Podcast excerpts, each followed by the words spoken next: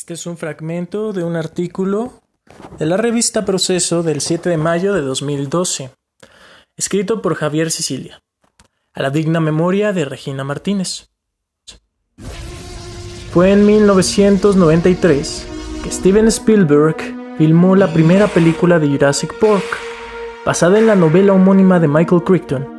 La película narra la historia de un empresario y de una compañía científica que, a partir de segmentos de materia genética prehistórica encontrados en un pedazo de ámbar, comienzan a clonar nuevas especies de dinosaurios en Nublar, una isla cercana a Costa Rica, con el fin de crear un parque de diversiones.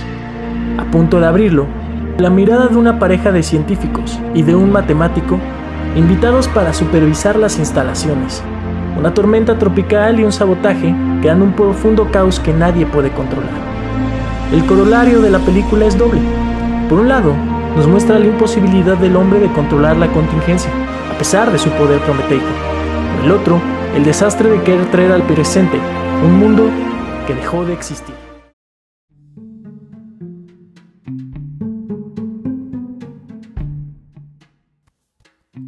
Hola, yo soy Humberto Villa y estás escuchando Crónicas del Tiempo, un podcast realizado a través de Anchor, plataforma de podcast gratuitos de Spotify, y en esta ocasión solo debido a que eh, mis acólitos eh, están teniendo dificultades para grabar. Vamos a tener un par de episodios donde yo me encuentre solo, pero en eh, la próxima semana me estará acompañando Samuel Chávez y les doy un pequeño adelanto de qué se va a tratar la próxima semana. De una vez, se va a tratar acerca de nazis. Porque obviamente si tus temas son eh, tienen nazis, fantasmas, muerte o cosas así, pues van, van a vender, se van a escuchar.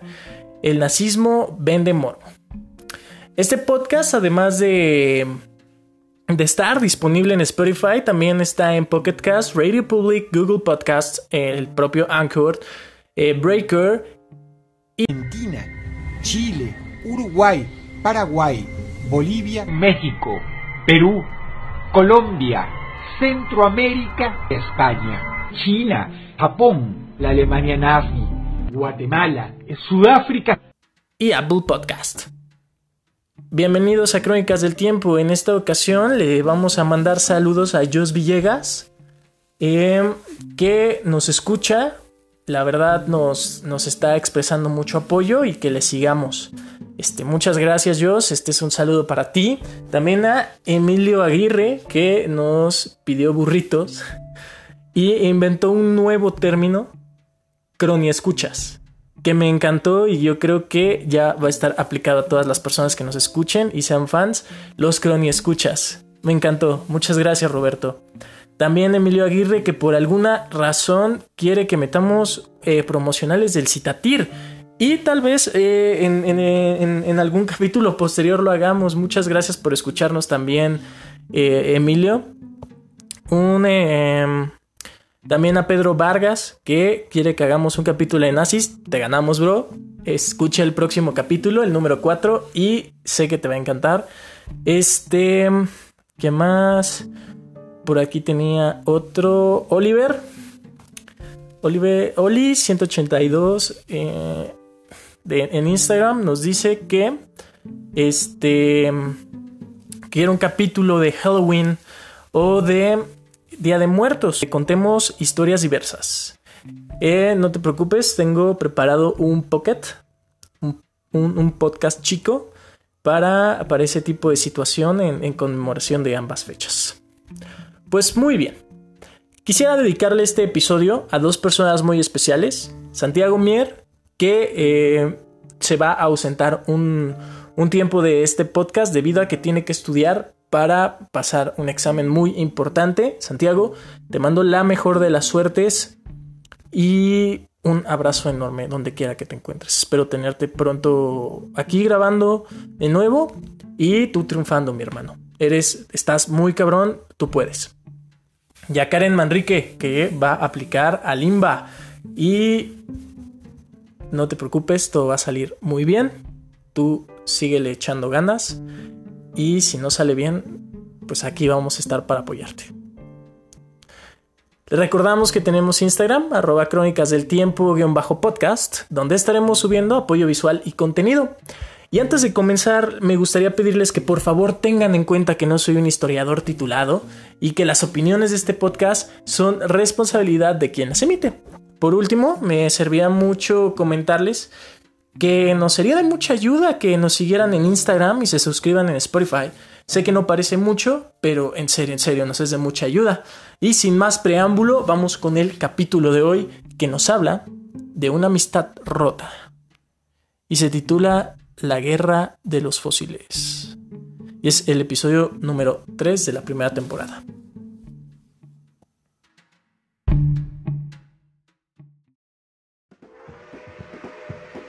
Año mil ochocientos tres. Napoleón Bonaparte vende la Luisiana francesa por quince millones de dólares. Eh, me gustaría meterlos un poquito en contexto. En aquel entonces la frontera de los Estados Unidos estaba delimitada por el río Mississippi. Y al adquirir la Luisiana, eh, pues comenzaron las exploraciones de los llamados pioneros al desconocido vasto y rico oeste americano. Así es, amigos, es una de esas historias que tiene todo lo que nos gusta. Aventuras, vaqueros y dinosaurios. ¿Creías que no era posible? Pues aquí te lo traje. Eh, des, eh, hay que destacar también la encabezada por Mayweather Lewis y William Clark. Si no conocen estos personajes, se pueden dar un poco el contexto viendo la película Una noche en el museo, donde de hecho son eh, sus esculturas de cera son unas de las que adornan el museo. Para la década de los veinte, obvio de los mil ochocientos, Estados Unidos ya estaba en guerra contra la recién nacida República Mexicana y para mil ochocientos cuarenta y cinco Texas ya estaba anexionada a los Estados Unidos. Esto continuando con la expansión al oeste. En los años siguientes se desarrolló uh, un evento llamado la Fiebre del Oro, que, dato curioso, los llamados cuarenta y nueve ers reciben su nombre del año en el que llegaron a California estos pioneros en busca de fortuna. Pero ya habían llegado tantas personas a ese territorio y de tantas nacionalidades que la mezcla cultural y tantos asentamientos terminaron formando el estado nuevo de California. Eh, así que nuestro panorama está así. Luego de ese territorio, con el expansionismo y el impulso por la fiebre del oro, y a raíz de proteger las nuevas industrias como minería y ganadería, se crean nuevas instituciones de seguridad, y así nacen los sheriffs y los marshal, que resultaban en algunos casos la primera agencia policial en muchos eh, condados. Aparte, como ya se habían desarrollado varios roles, eh, los ganaderos eran llamados vaqueros. Y pues eh, también estaban bandidos que querían hacer fortuna fácil. Personas que pues de, de métodos bastante cuestionables querían hacerse con fortuna y tenían pasión por lo ajeno. Ladrones, cuatreros, los que robaban ganado, eh, forajidos, todo eso. También es muy importante recalcar el rol que jugaban los, nat- los nativos americanos en la zona, debido a que fueron desplazados de sus tierras, m- muchas veces de forma bastante violenta, o forzados a venderlas a precios ridículos. Es cuando surge la imagen del indio contra el vaquero, pues a modo de guerrilla estos nativos americanos de recuperar lo que era de ellos. Y si no me creen a mí, y no le quieren creer a la historia, vean la película de Spirit y El último mohicano. Eh, esta imagen nos muestra a un descendiente anglosajón inocente y heroico, trabajador, constantemente acosado por indios salvajes y sanguinarios, porque todos seríamos salvajes y sanguinarios si se nos quitara todo lo que tenemos para vivir y aparte nos contagiaran de extrañas enfermedades, pero ese es tema para otro día. Es importante conocer el contexto en el cual sucede todo esto, pues la historia de hoy, ya de por sí excéntrica, sucede durante estas épocas. Vamos a entrar un poquito en contexto.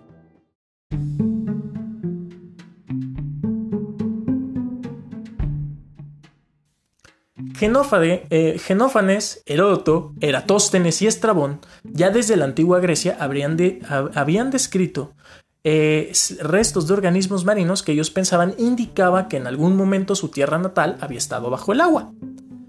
Ya en la Edad Media, el persa, el persa Ibn Sina, también conocido en Europa como Avicena, en su libro de la curación profundizó en una teoría de fluidos petrificantes, que más tarde Alberto de Sajonia extendería al siglo catorce.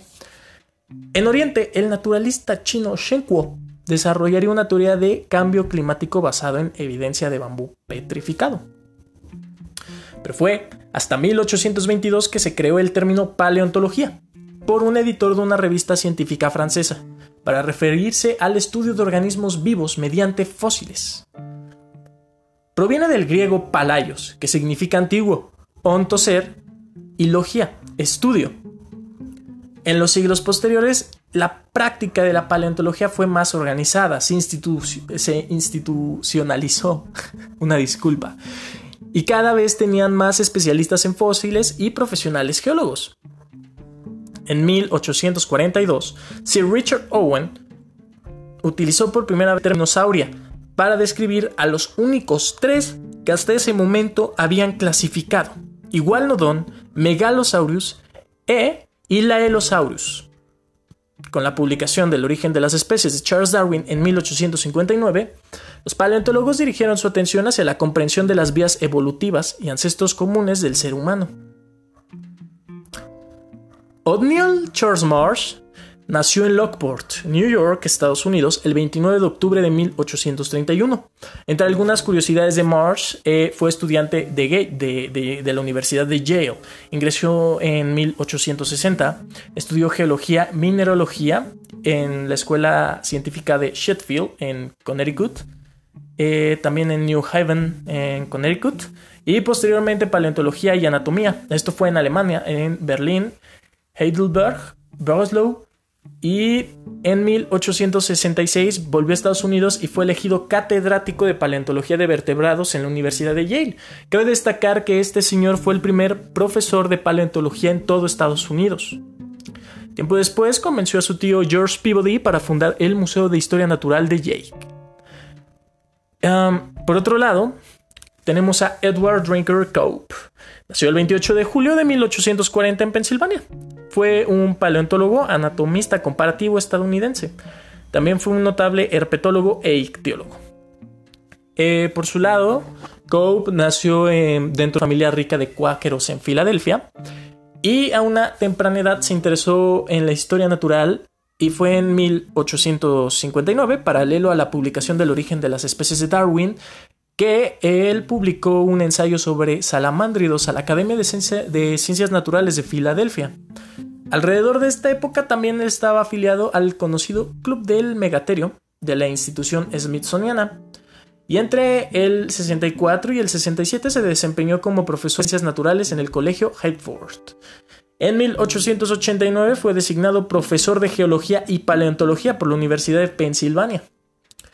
Estos dos caballeros protagonizaron una de las batallas científicas más encarnizadas de toda la historia, teniendo como escenario el salvaje oeste. Cope y Marsh se conocieron en Berlín en el año de mil ochocientos sesenta y cuatro y durante un tiempo fueron amigos. Incluso llegaron a nombrar especies en honor mutuo: el Mosasaurus copeanus y el Colosseus marshi. Pero el carácter temperamental de ambos fue desgastando la relación con el tiempo. Cope era bien conocido por ser beligerante y de temperamento algo explosivo. Marsh solía ser un sujeto más relajado, metódico, introvertido. Pero ambos eran propensos a provocar discusiones y trifulcas, además de que ambos eran desconfiados. En el ámbito científico, Cope defendía el neomarxismo y Marsh era darwinista. Citando a un testigo de la época, el patricio Edward podría haber considerado que Marsh no era exactamente un caballero. El académico Othniel probablemente consideraba a Cope no muy profesional.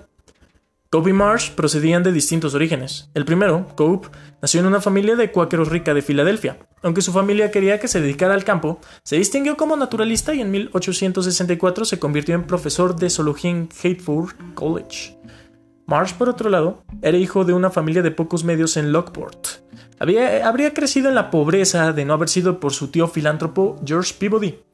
Marsh lo convenció para construir el Museo Peabody de Historia Natural y consiguió ser director de dicho museo. La vida de Marsh, debido a la cuantiosa herencia que le dejó su tío, fue muy cómoda. Sin embargo, permaneció soltero toda la vida. Ambos científicos eh, marcharon una expedición juntos en busca de fósiles en un yacimiento magnífico en los pozos de Marga de New Jersey. Esto por invitación de Ferdinand Hayden, a quien se le atribuye el primer descubrimiento relevante en la zona, y donde William Parker Fulk, otro arqueólogo, habría descubierto el holotipo de un Hadrosaurus falci. Según el paleontólogo, ah, perdón, dije eh, arqueólogo, no, paleontólogo.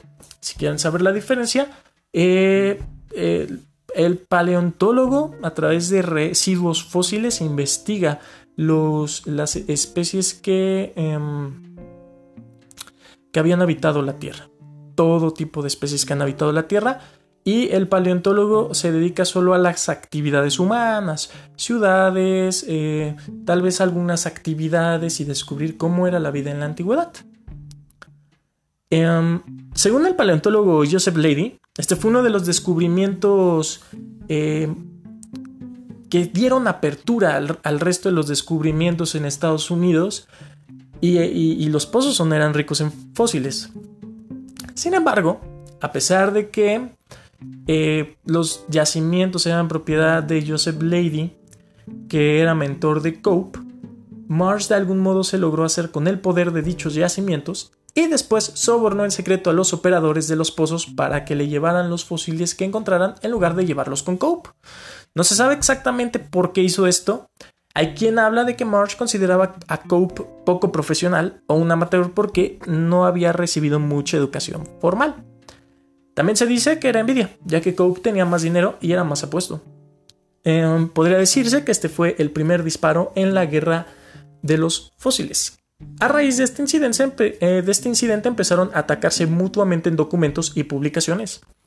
En cierta ocasión, Cope estaba en la Academia de Ciencias Naturales de Filadelfia en un congreso, real, rearmando lo que había descubierto, el plesiosaurio, el elasmosaurio. Marsh lo humilló apuntando que su esqueleto del plesiosaurio estaba mal, pues había empalmado su cráneo en la cola. Eh, cabe destacar que esto fue muy bochornoso para Cope, debido a que eh, había personalidades de, de, de, de todo el entorno científico de la época. Además estaba Joseph Leidy, su mentor, que no pudo hacer otra cosa más que darle razón a Marsh. Es verdad, esa madre está mal, está mal armada. Um, contrario a lo que pensaban estos dos, tenían más en común de lo que dejaban ver. Cope y Marsh eran ambiciosos, arrogantes y vengativos, sedientos de fama y renombre. Les corroyeron los celos, la envidia y la desconfianza. La competencia sacó a relucir lo peor de ambos. Cope llegó a escribir que le gustaría ver a Marsh empalado en cuernos de un Monoclonius sphenoceros, un tipo de triceratops. Vamos a convenir que es un insulto que me parece bastante elegante y muy rebuscado. También pidió que tras su muerte extrajeran el cerebro y lo pesaran para compararlo con el de Marsh. Por su parte, Marsh calificó a su rival de histérico y le sugirió que se volase la tapa de los sesos. O sea, ah, chinga tu madre. En la década de los setenta, de los mil ochocientos, fue cuando esta guerra tiene su esplendor. Atraídos por los yacimientos fosilíferos del oeste americano, se lanzaron en distintas exploraciones. Cope consiguió un empleo sin goce de sueldo eh, a las órdenes de Ferdinand Hayden en el Servicio Geológico de los Estados Unidos, y a pesar de que no tenía sueldo, realmente lo que a él le interesaba era la posibilidad de, de estar en el sitio donde se podían extraer más huesos de dinosaurio. En mil ochocientos setenta y dos se marchó a ver los yacimientos de Wyoming. Esto causó un distanciamiento entre Hayden y Cope, que ya habían estado teniendo problemas uno con el otro, a su vez con el otro paleontólogo Joseph Leidy. Hayden constant- constantemente intentaba aliviar la tensión entre ambos en una serie de cartas que se compartió con Cope. Cope se llevó a su familia consigo hasta Denver. Mientras tanto, Hayden eh, intentaba evitar la mayor cantidad de problemas, evitando que Leidy y Cope hicieran sus investigaciones en los mismos lugares. Pero gracias a la información del geólogo Fielding Bradford Meek, encontró en la línea férrea cerca de la estación de Black Boots los restos del que luego nombró Agathaumas silvestris. Cope viajó a Fort Bridger y se encontró con que no había ni hombres, ni equipo, ni vagones, ni caballos, lo cual supuso en una decepción devastadora para Cope, ya que él estaba confiado de que tenía el apoyo de Hayden, pero como podremos ver a lo largo de la historia, el temperamento de Cope era un poco más explosivo que el de Marsh, lo cual le dificultaba tener relaciones de trabajo sanas con el resto de las personas. Así que Cope reunió un equipo de su propia bolsa. Eran dos carreteros, un cocinero y un guía. Pero al final resulta que dos de los hombres de Cope eran empleados de Marsh. Igualito que Among Us, dos impostores dentro del crew. Al enterarse de que estos aceptaban dinero de Cope, Marsh se encabronó. En su viaje, Cope descubrió docenas de nuevas especies. Mientras tanto, uno de los hombres de Marsh envió una parte de su material a Cope por equivocación. Aparte de que estos dos ya están tensos, el May la caga y manda cosas a donde no tiene que mandar, lo cual le hizo eh, considerablemente más daño todavía a la relación. Sin embargo, eh, se pudo resolver con cierta paz debido a que simplemente, ah, compa, me mandaron esto por accidente, te lo devuelvo, no hay problema. Como gente educada. Pero fue por esta época, justamente en la primavera, en que Lady Cope y March estaban haciendo grandes descubrimientos de reptiles y mamíferos. Los paleontólogos tenían la mala costumbre de telegrafiar al este sus hallazgos de forma apresurada y no daban más información.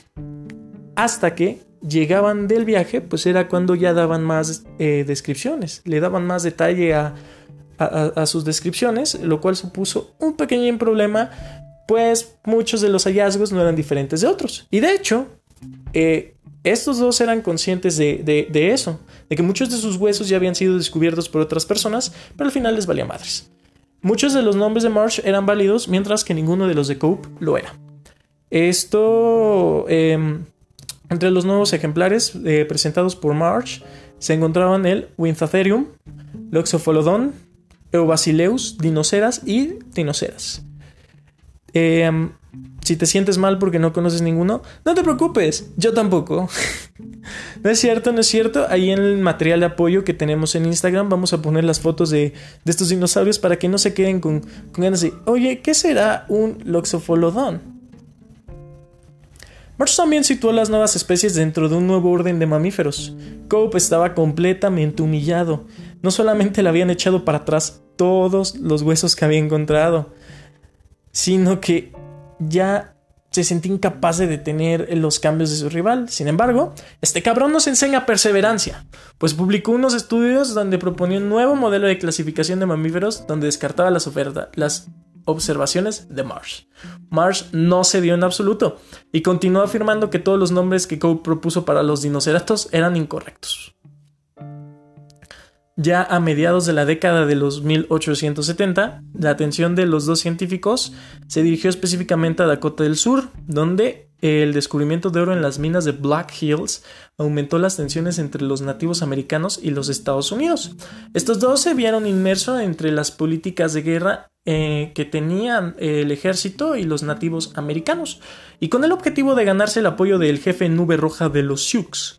Eh, Marsh conferenció con él y le prometió pagar la Nube Roja por todos los fósiles encontrados y que al volver a Washington iba a hacer presión ahí en su favor, en lo referente a, al trato inadecuado que recibían los, eh, los, los nativos americanos. Y en un acto completamente distinto de la historia donde decidimos no ser unos culeros, Marsh cumplió su palabra. Eh... Él tiene un relato donde se escabulle del campamento y según esto acumuló vagones llenos de fósiles y se retiró. Eh, sin embargo, sí que intercedió en, eh, por Nube Roja ante el Departamento del Interior y la Administración. Eh, tal vez su objetivo pudo eh, no pudo haber estado motivado por eh, qué pedo, son, son nuestros inditos, hay que tratarlos bien, sino por eh, más bien gan- ganar eh, reconocimiento ante la administración del presidente Ulysses S. Grant. En mil ochocientos setenta y siete, Arthur Lakes, un profesor de Colorado, telegrafió a Marsh informándole que había encontrado huesos de algún saurio gigante mientras hacía senderismo en Morrison. Eh, Marsh no le contestó a su llamado, así que Lakes decidió enviarle los restos a Cope, pero cuando Marsh se enteró que le pagó, eh, cuando Marsh se enteró que le envió los restos a Cope, este le pagó cien dólares de la época a Lakes para que le diera todos los huesos, y Lakes, muy apenado, le dijo a Cope, ¿sabes qué, compa? Devuélvele los huesos a Marsh.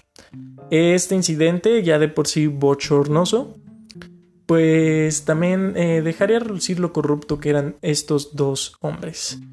Eh, y no solamente le pidió, oye, ¿sabes qué? Dámelos, yo se los mando. Le dijo que eh, él personalmente se los diera.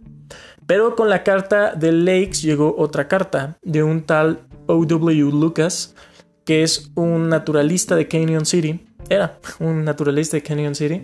Y le informó de huesos de un tamaño superior a los hallados en Morrison e incluso eran más grandes a los de cualquier herbívoro, herbívoro hallado hasta el momento. Al enterarse de que Cope tenía huesos más grandes y mejor conservados, envió a sus hombres a convencer a Lucas de dejar a Cope. No lo lograron. Y aparte de esto, su cantera en Morrison se hundió, casi matando a todos sus trabajadores, lo cual nos enseña una ley de vida que es muy sencilla. Al que obra mal se le pudre el tamal, todos lo sabemos. En la época de los descubrimientos de Lakes, se estaba construyendo el ferrocarril transcontinental en una zona remota de Wyoming. En una carta de dos hombres que, se, que respondían al nombre de Horlow y Edwards, cuyos nombres reales eran Caroline y Reed, trabajadores de la Union Pacific Railroad, le describieron a March que habían eh, descubierto grandes cantidades de fósiles. A la par de los descubrimientos de Cope y Marsh, se vieron acompañados por acusaciones provocadoras de espionaje, sobornos, robo y eh, robo de trabajadores y fósiles, ya que contrataban a los llamados ladrones de dinosaurios, cuya función ya podrán deducir. Y también se les acusa de dinamitación de, de canteras y destrucción de fósiles, con tal de que el otro no encontrara cierto tipo de fósiles. Eh, dinamitaban canteras, eh, destruían fósiles, lo cual en su momento supuso una pérdida muy grande de, pues, pues de material científico. Ambos eran tan protectores con sus yacimientos que destruían fósiles pequeños o dañados para evitar que cayeran en manos de su rival, o llenaban las excavaciones con tierra y roca. En una ocasión, cuando supervisaba sus canteras En, en mil ochocientos setenta y nueve, Marsh examinó los hallazgos recientes y marcó algunos para destruir. Asimismo, en una ocasión, los equipos rivales de ambos científicos tuvieron una guerrita de piedras. Así es, estos dos eruditos se pelearon a pedradas en, me parece, Morrison. Y al mismo tiempo de que estos dos competían por fósiles en el oeste americano, también hacían todo lo posible por arruinar al otro en el ámbito científico.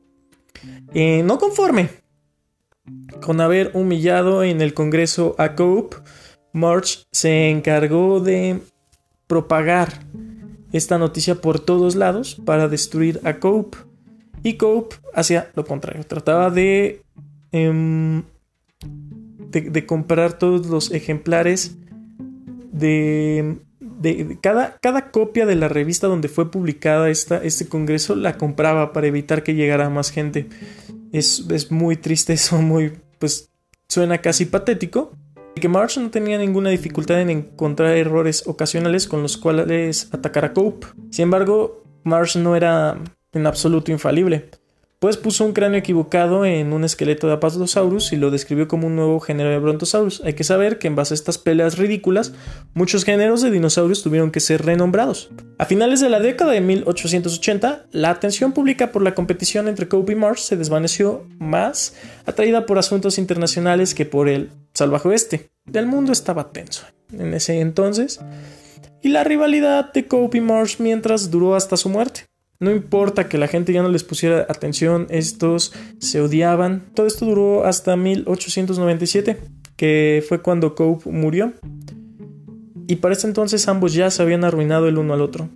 Cope sufría de una enfermedad debilitante en sus últimos años, y tuvo que vender parte de su colección de fósiles y alquilar una de sus casas para conseguir llegar al final del mes. Marsh tuvo que hipotecar su renta y pedir un sueldo a Yale para poder subsistir. Sin embargo, la rivalidad entre los dos permaneció intensa, pero cansada. Y yo no puedo evitar a dos, pensar en dos viejitos peleándose en un asilo como... ¡Ven, acércate! ¡Acércate, anciano! ¡Acércate, papanatas! Cope lanzó su último desafío antes de morir. Donó su cráneo a la ciencia para que pudieran medir su cerebro, con la esperanza de que fuera mayor que el de su adversario en aquel tiempo, porque antes se creía que la medida del cerebro era equivalente a la auténtica medida de la inteligencia. Marsh no aceptó el desafío. O sea, que compenso es una pendejada. Ahí sí no entro. Y supuestamente el cráneo de Cope todavía se conserva en la Universidad de Pensilvania, aunque esta afirman que se perdió en mil novecientos setenta. Eh, ha habido informes de forense que verifican la autenticidad del mismo. Eh, por otro lado, Marsh murió el dieciocho de marzo de mil ochocientos noventa y nueve. Marsh está enterrado en el cementerio de Grove Street en New Haven. Basándonos puramente en, en, en las cifras, en teoría Marsh ganó la guerra de los huesos, pues ya que aunque ambos hicieron descubrimientos científicos de un valor incalculable, Marsh logró describir un total de ochenta especies nuevas de dinosaurio. Cope solo describió cincuenta y seis. ¿Por qué esto es importante? Para que se den una idea, entre los dos eh, descubrieron ciento treinta y seis especies nuevas de dinosaurios. Eh, antes de estos eventos, solo se conocían nueve especies de dinosaurio. Al final de la guerra, eh, Marsh tenía más dinero, más hombres a su mando, más apoyo, y pues era normal que él descubriera más. Pero cincuenta y seis no es un mal número, se iban pisando los talones. Eh, y no solo eh, nos vamos a, a los huesos, porque otro detalle importante es que entre estos dos fueron los primeros en descubrir esqueletos de dinosaurio completo. Entre los descubrimientos de Cope y Marsh se encuentran los dinosaurios más conocidos, y estos sí les van a sonar: Triceratops, Allosaurus, Diplodocus, Stegosaurus, Camaradosaurus y Coelophysis. Y todo lo que descubrieron, todos sus documentos, todos, todos los esqueletos que descubrieron, enriquecieron de manera incalculable el naciente campo de la paleontología. Algunas de, de las ideas, como aquella en la que Marsh afirmaba que los pájaros descienden de los dinosaurios, eh, todavía están vigentes. Mientras que otras fueron descartadas, como la ley de Cope, que postula que las especies tienden a hacerse más grandes con el tiempo. Podrá parecer que no tiene sentido, pero en aquel entonces tal vez era una idea revolucionaria. En palabras del paleontólogo Robert Breaker, los dinosaurios provenientes de Como Bluff no solo llenaron museos, también llenaron artículos de revistas, libros de texto y la mente de la gente. Y podría decirse que estos seres se volvieron populares gracias a la pelea encarnizada que tuvieron estos dos hombres sedientos de fama y reconocimiento. A pesar de que esta guerra tuvo un impacto muy negativo, no solo para estas dos personas, sino también para todos los que los rodeaban, y, y que dañó su reputación de una manera brutal, definitivamente fue... fue muy prolífica para la ciencia. Incluso con el supuesto uso de dinamita y del sabotaje, fue en dos mil siete y dos mil ocho cuando se hicieron excavaciones en, car- en canteras donde estuvieron Cope y Marsh, y se sugiere que los daños causados por los dos paleontólogos fueron menores de lo que se había afirmado. Um, usando dibujos de, del campo de Lakes, investigadores del Museo de Historia Natural de Morrison descubrieron que en realidad Lakes no había dinamitado las canteras más productivas de Colorado. Lo que hizo fue rellenarlas.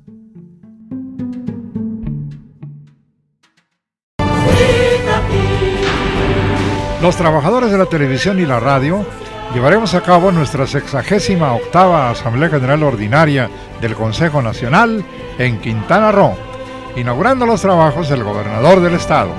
Con el respaldo de la Confederación de Trabajadores de México, avanzamos para un mejor futuro, comprometidos contigo, por una superación social.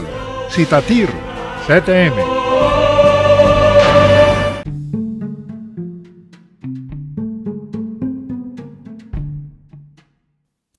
Gracias de nuevo por escuchar Crónicas del Tiempo. Si quieren encontrar cualquier episodio anterior, lo pueden hallar en alguna de las plataformas de audio que ya mencionamos antes.